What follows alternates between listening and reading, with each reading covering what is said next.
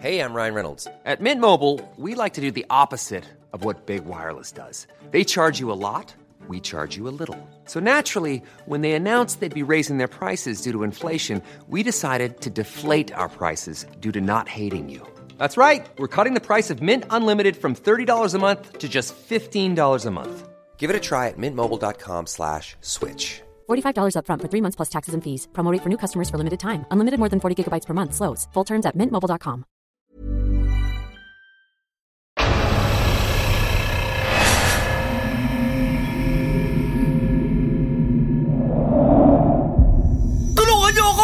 Handa ka ba ang pakasalan ng anak ko? Nasaan ang lolo mong yan? Gusto kong makita. Wala kayo sa lolo ko.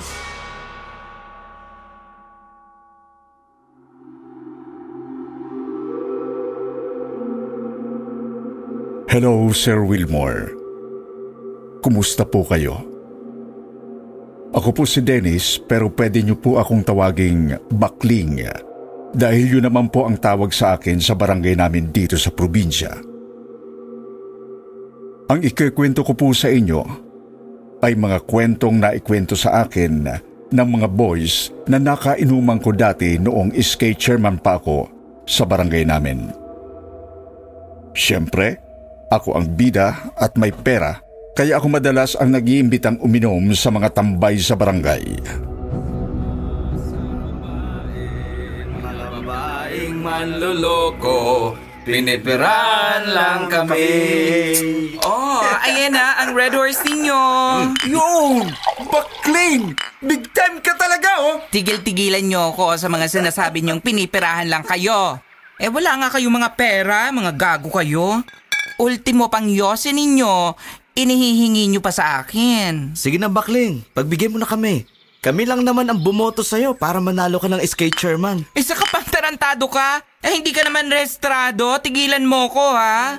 At yung kasama mong si Joshua, hindi naman taga rito yan. Taga dito naman syota ko ah. Si Leslie? Yung bumoto sa kalaban? Hm, mga buwisit kayo?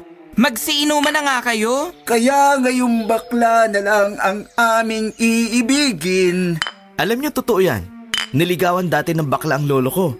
Kamukha mo nga Bakling. Talaga ba, Jomar? Maganda rin yung bading na nanligaw sa lolo mo? Kapre daw eh. Ah, talaga ba? Magsiuwi na nga kayo. Walang iinom ng alak. At ikaw, Jomar, huwag kang kukuha ng sedula at hindi kita bibigyan. Eto naman, high blood ka agad. Siyempre, mas maganda ka dun. Kasi sabi ng lolo ko, mabaho daw yun at hindi naliligo. At least ikaw eh, amoy baby powder ah. Sige na nga, tuloy ang inuman. Sige nga, magkwento ka pa. Curious ako, paano niligawan ng kapre? May bakla bang kapre? Nagtaka ka pa kung may kapreng bakla. Ikaw nga bakla. Nagulat ba kami? Isa ka pa ha? Malakas daw kasi ang sex appeal ng lolo ko. Kaya marami talaga doon ang nagkakagusto.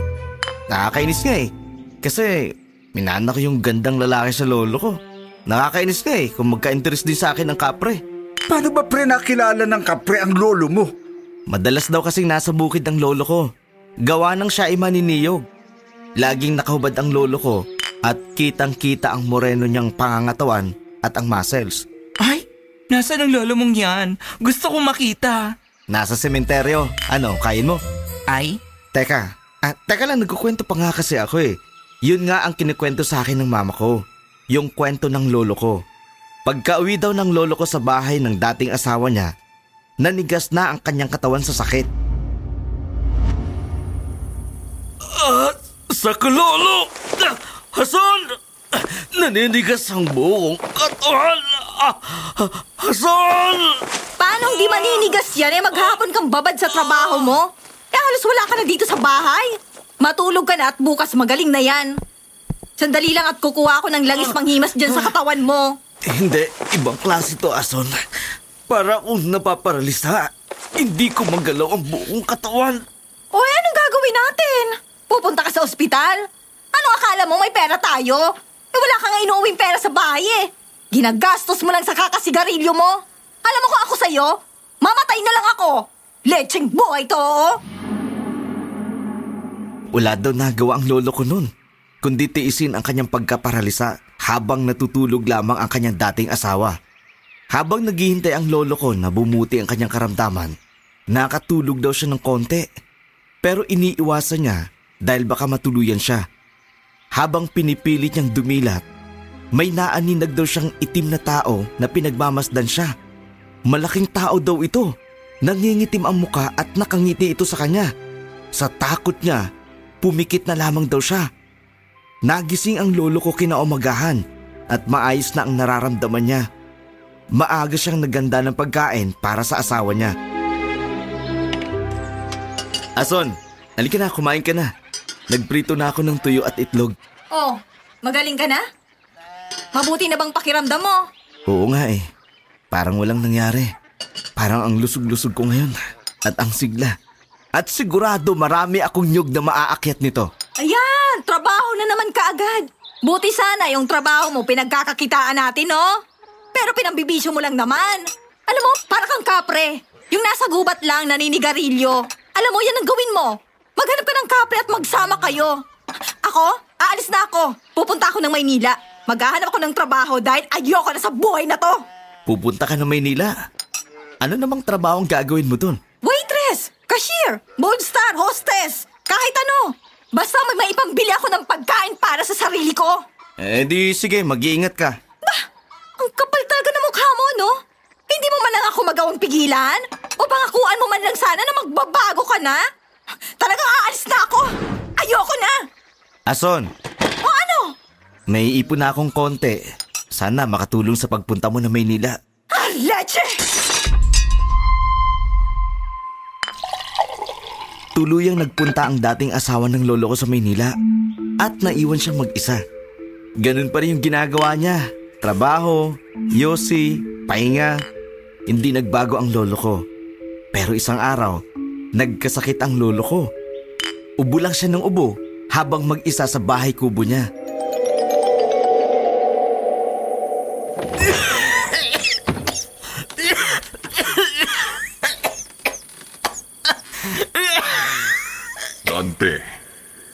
Inom ka ng tubig. Sino yan? May tao ba dyan? Hinanap ng lolo ko sa paligid kung saan nanggaling ang boses. Wala naman siyang makita. Kahit nahirapan siya, naglakad-lakad siya sa bahay para tingnan kung sino yung nagsasalita. Kung sino ka man, huwag kang magkakamali. Hindi ako natatakot makipagpatayan sa'yo! Ayoko, Dante.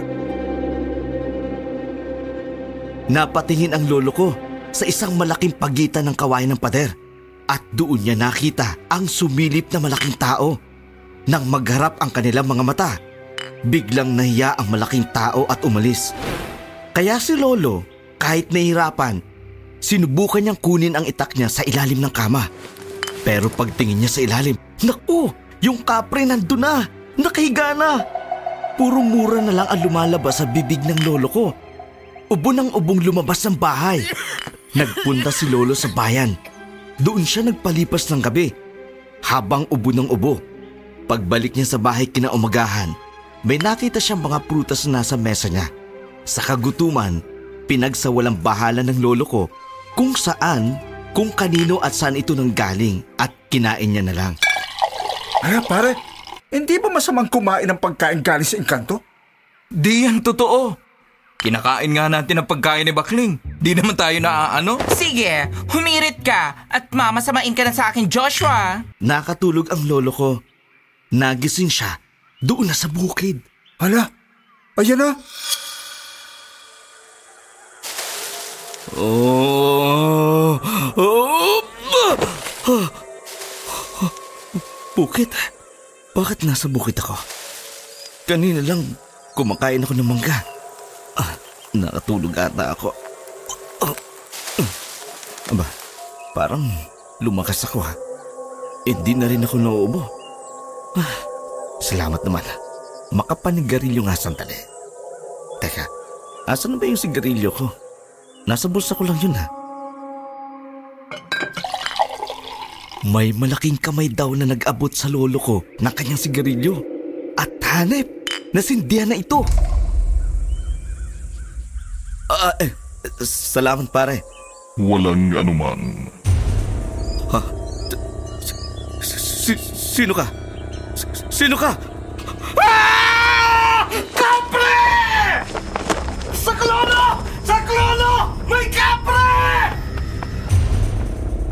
Tumakbo na mabilis si Lolo.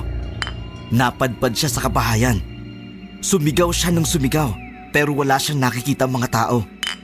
Pumasok siya sa mga bahay pero walang katao-tao. Nagtago na lang siya sa takot na makita pa ng kapre. Dante, labas ka niyan. Huwag kang matakot sa akin. Hindi kita sasaktan. Tara na. Pinaganda kita ng paborito mong pagkain. Alam kong nagugutom ka na. Magtatago na lang ako, Dante. Para di mo ako makita.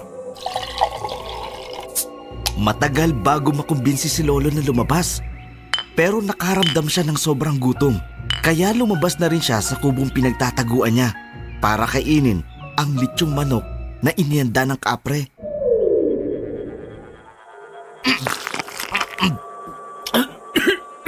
Dante, tubig. Salamat. Salamat, ginoong kapre. Hindi ka natakot sa akin? Takot pa rin pero mukha ka namang mabait at naalagaan mo ko. Oo, Dante. Alagaan kita. Bigay ko sa iyo lahat ng kailangan mo. Meron ako. Marami pagkain. Marami kayamanan. Talaga? Pwede mo kong bigyan? Oo, Dante. Kahit anong kailangan mo. Talaga? Kahit ano? Kahit ano. Ah, pwede mo ba akong gantimpalaan ng maganda? Mabuting asawa? Maalaga at mamahalin ako habang buhay? Pwede, Dante. Talaga? Maraming salamat, Kapre. Yun lang naman kasi ang kailangan ko sa buhay. Bukod sa kayamanan at pera at sigarilyo. Tumagal si Lolo sa lugar na yun. Habang nakikipagkwentuhan lamang siya sa Kapre. Sa una, masaya siya. Pero nakaramdam si Lolo ng pagkabagot. Kung bakit parang ang tagal lumipas ng mga oras. Hindi pa rin gumagabi at wala pa rin siyang nasisilayan kahit isang tao. Kapre, uwi na ako. Pag uwi ko ba, may bibigay mo na yung pangako mo? Nandito lahat ng pangako ko. Kayamanan, pagkain. Eh, eh yung asawa. Ako. Ako ang asawa mo. Ha? Ikaw naman kabre pala biro ka ha? Hindi ako nagbibiro. Pwede tayo maging mag-asawa, Dante. Papa, paano mangyayari yun? Eh, teka muna kapre.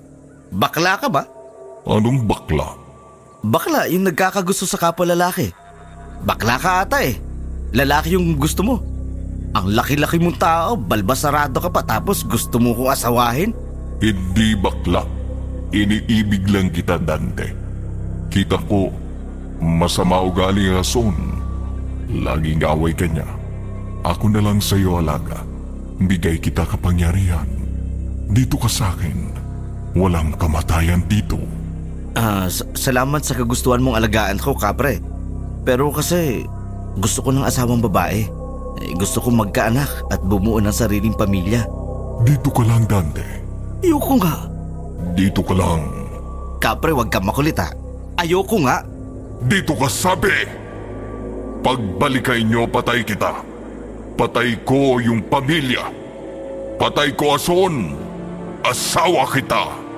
Tayo magsama habang buhay. Oh, demonyo! D- demonyo!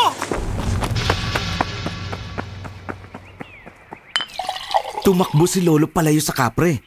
Kahit saan basta makalayo lamang siya sa higanting kapre. Na noon ay nanlilisik ang mga mata sa galit sa lolo ko. Dante! Huwag takbo! Akin ka! Ah! Ah! Tulungan niyo ako! Tulungan niyo ako! Ah! Hinahabol ako ng kapre! Dante! Akin ka lang! Patay ka pagbalikan nyo!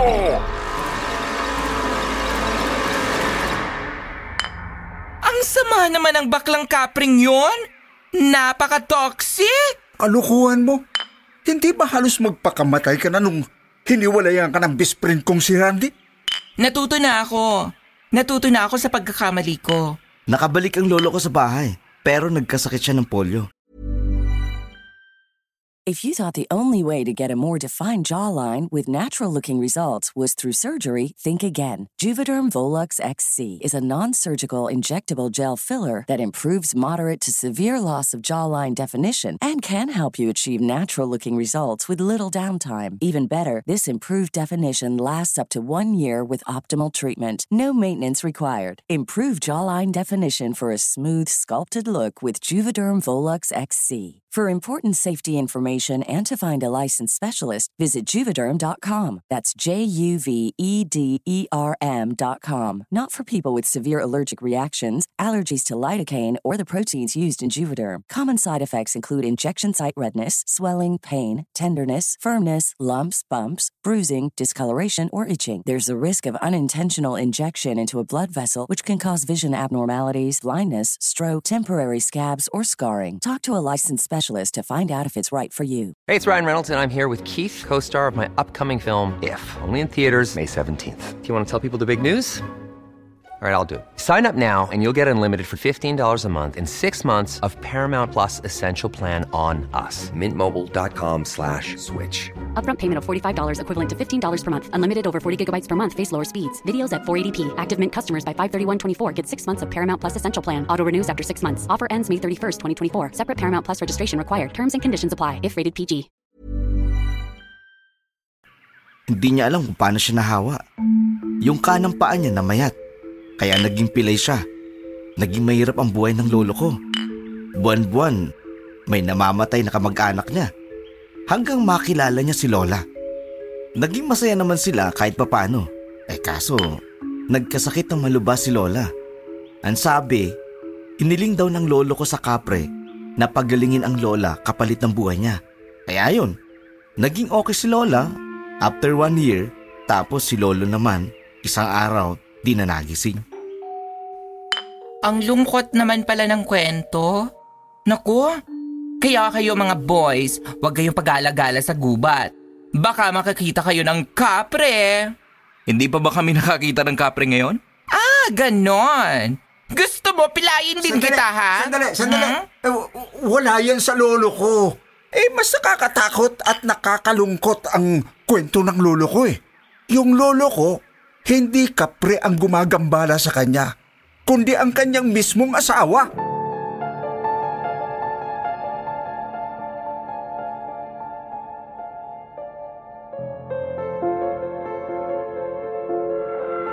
Agaton! Yes, mahal. Hanggang ngayon ba naman? Ang tanda-tanda mo na hindi mo pa rin alam kung paano kumilos. Ang sabi ko, di ba, yung hotdog, pakuluan muna sa tubig bago mo iprito. Anong klaseng hotdog to? Ito ba ang gusto mong baunin ko sa trabaho? Ay, pasensya ka na, mahal. Magpiprito ako ulit. Wag na. Sinasayang mong oras ko. Bibili na lang ako sa karinderya. Ay, Diyos ko. Alam mo ba, bukod sa paglalaba, yan lang ang gagawin mo sa isang araw, hindi mo pa magawa ng maayos. Por Diyos, por Santo. Bakit ba kita pinakasalan? Walang trabaho ang lolo ko. Isa siyang dakilang underdesire ng lola ko na may bagad ng trabaho sa bangko. Dalawa ang anak nila. Si mama at si Uncle John. Pero nasa probinsya yon. Inaalagaan sila ng lula at lolo ko sa tuhod.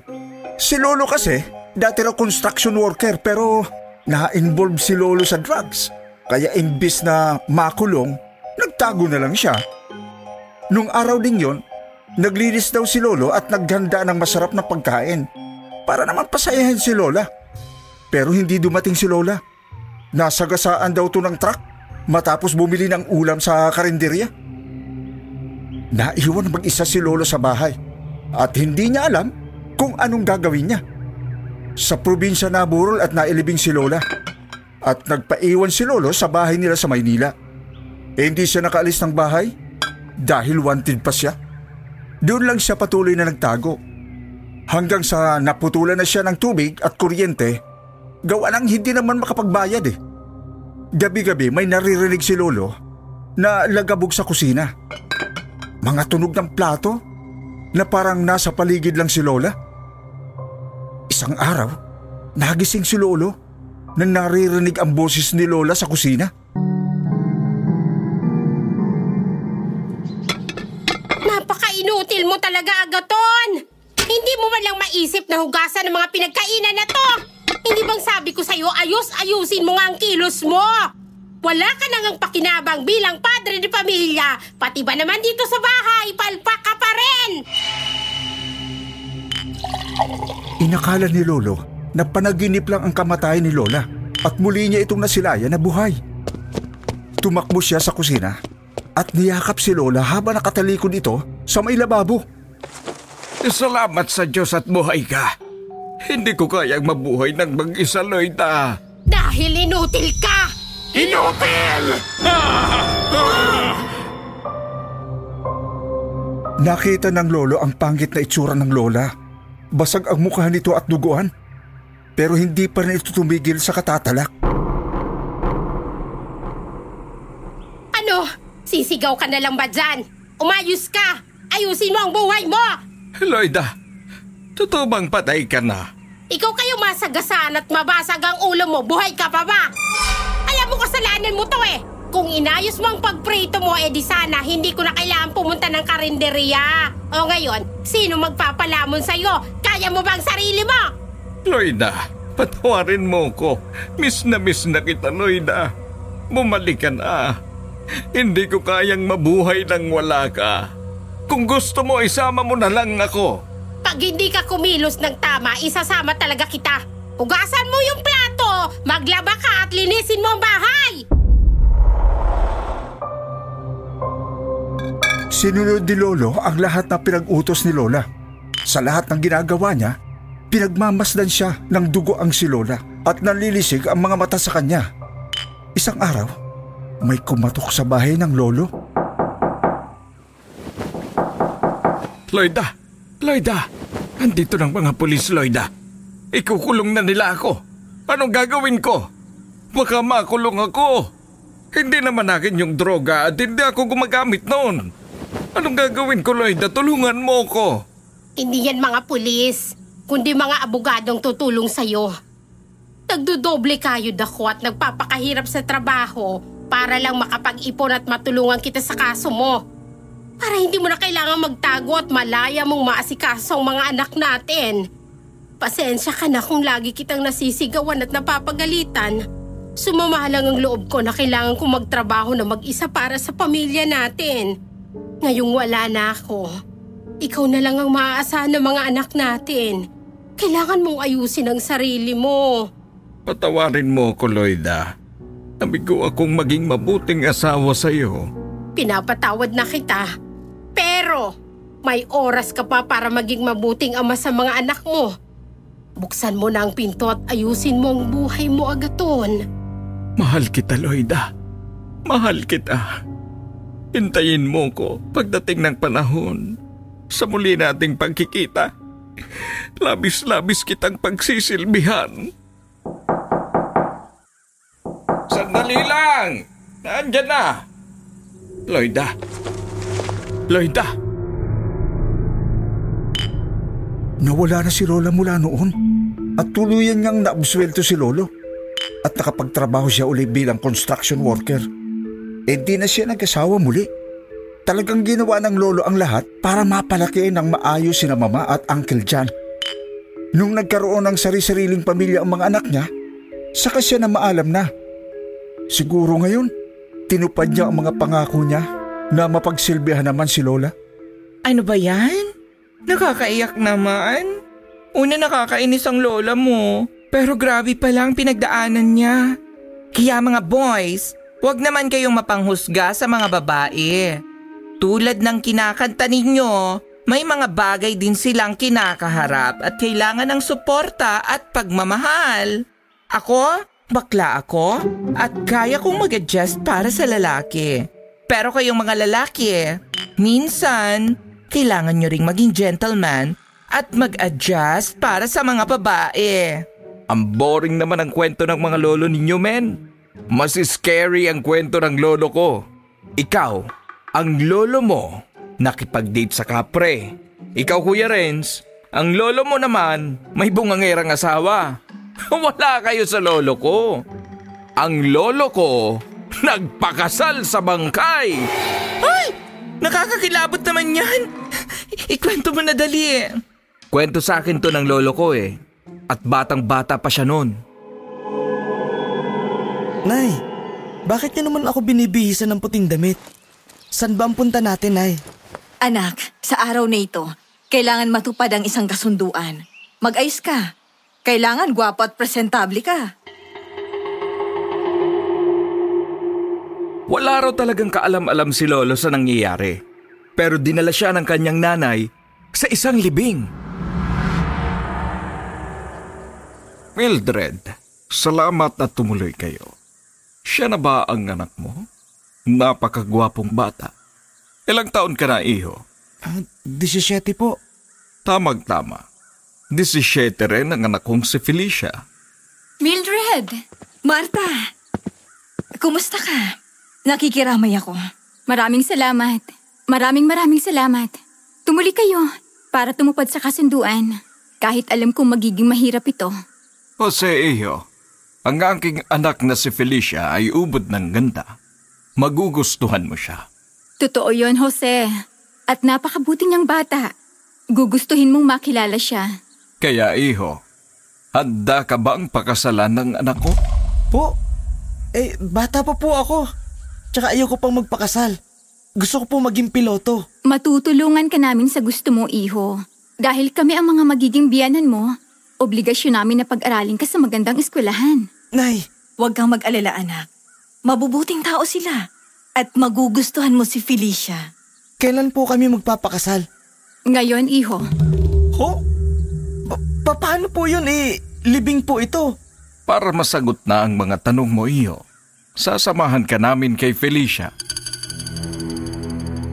Ayun na nga. Dinala na ang lolo kay Felicia.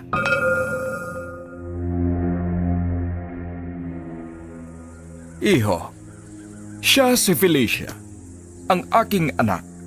Hindi ba't napakaganda niya? Eh, patay na po siya. Tama ka doon. Namatay siya sa Amerika habang ginagamot ang sakit niyang cancer. Noong mga bata pa kami ng mama mo, nangako kami na isa sa mga anak namin ang dapat na mag-isang dibdib. At gusto pa rin naming tuparin yun, iho. Dahil sumumpa kami noon na magiging malas ang buhay nang hindi tutupad sa kasunduan. Kaya hiling namin ng mama mo na pakasalan mo ang anak ko kahit na siya ngayon ay nakahimlay. Anak, kapag nangyari yon, magiging isang malaking pamilya tayo.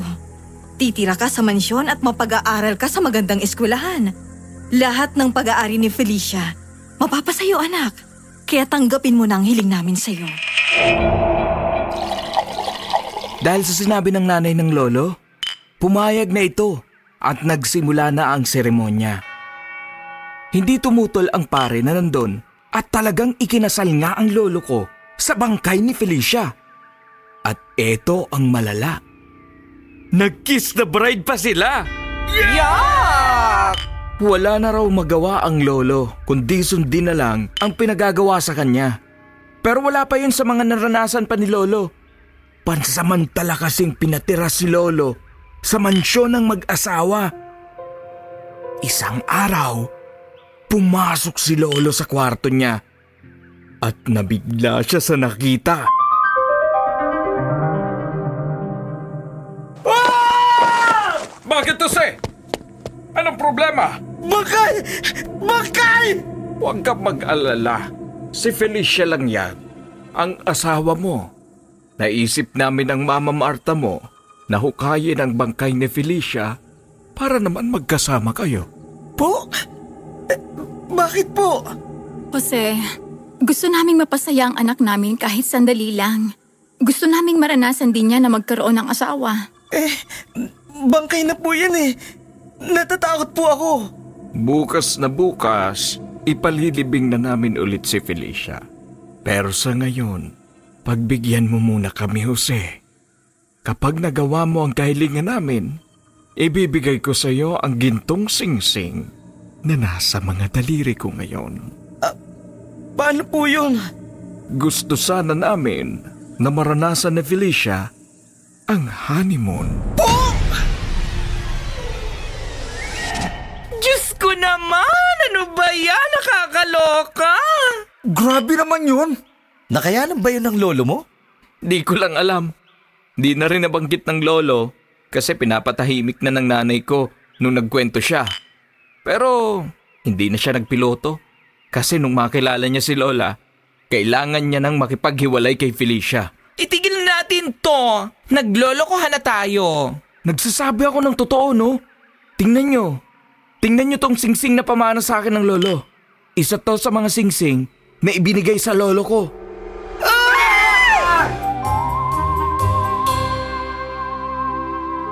Hanggang dito na lamang po ang kwento ko, Sir Wilmore. Bago po tayo maloka lahat sa mga kwento ng mga boys ko, hindi ko alam kung gaano katotoo ang mga naikwento nila o malalakas lang talaga silang mag-joke time. Pero alam kong may mga natutunan po kayo sa mga naikwento ko. Muli, maraming salamat sa pakikinig. Even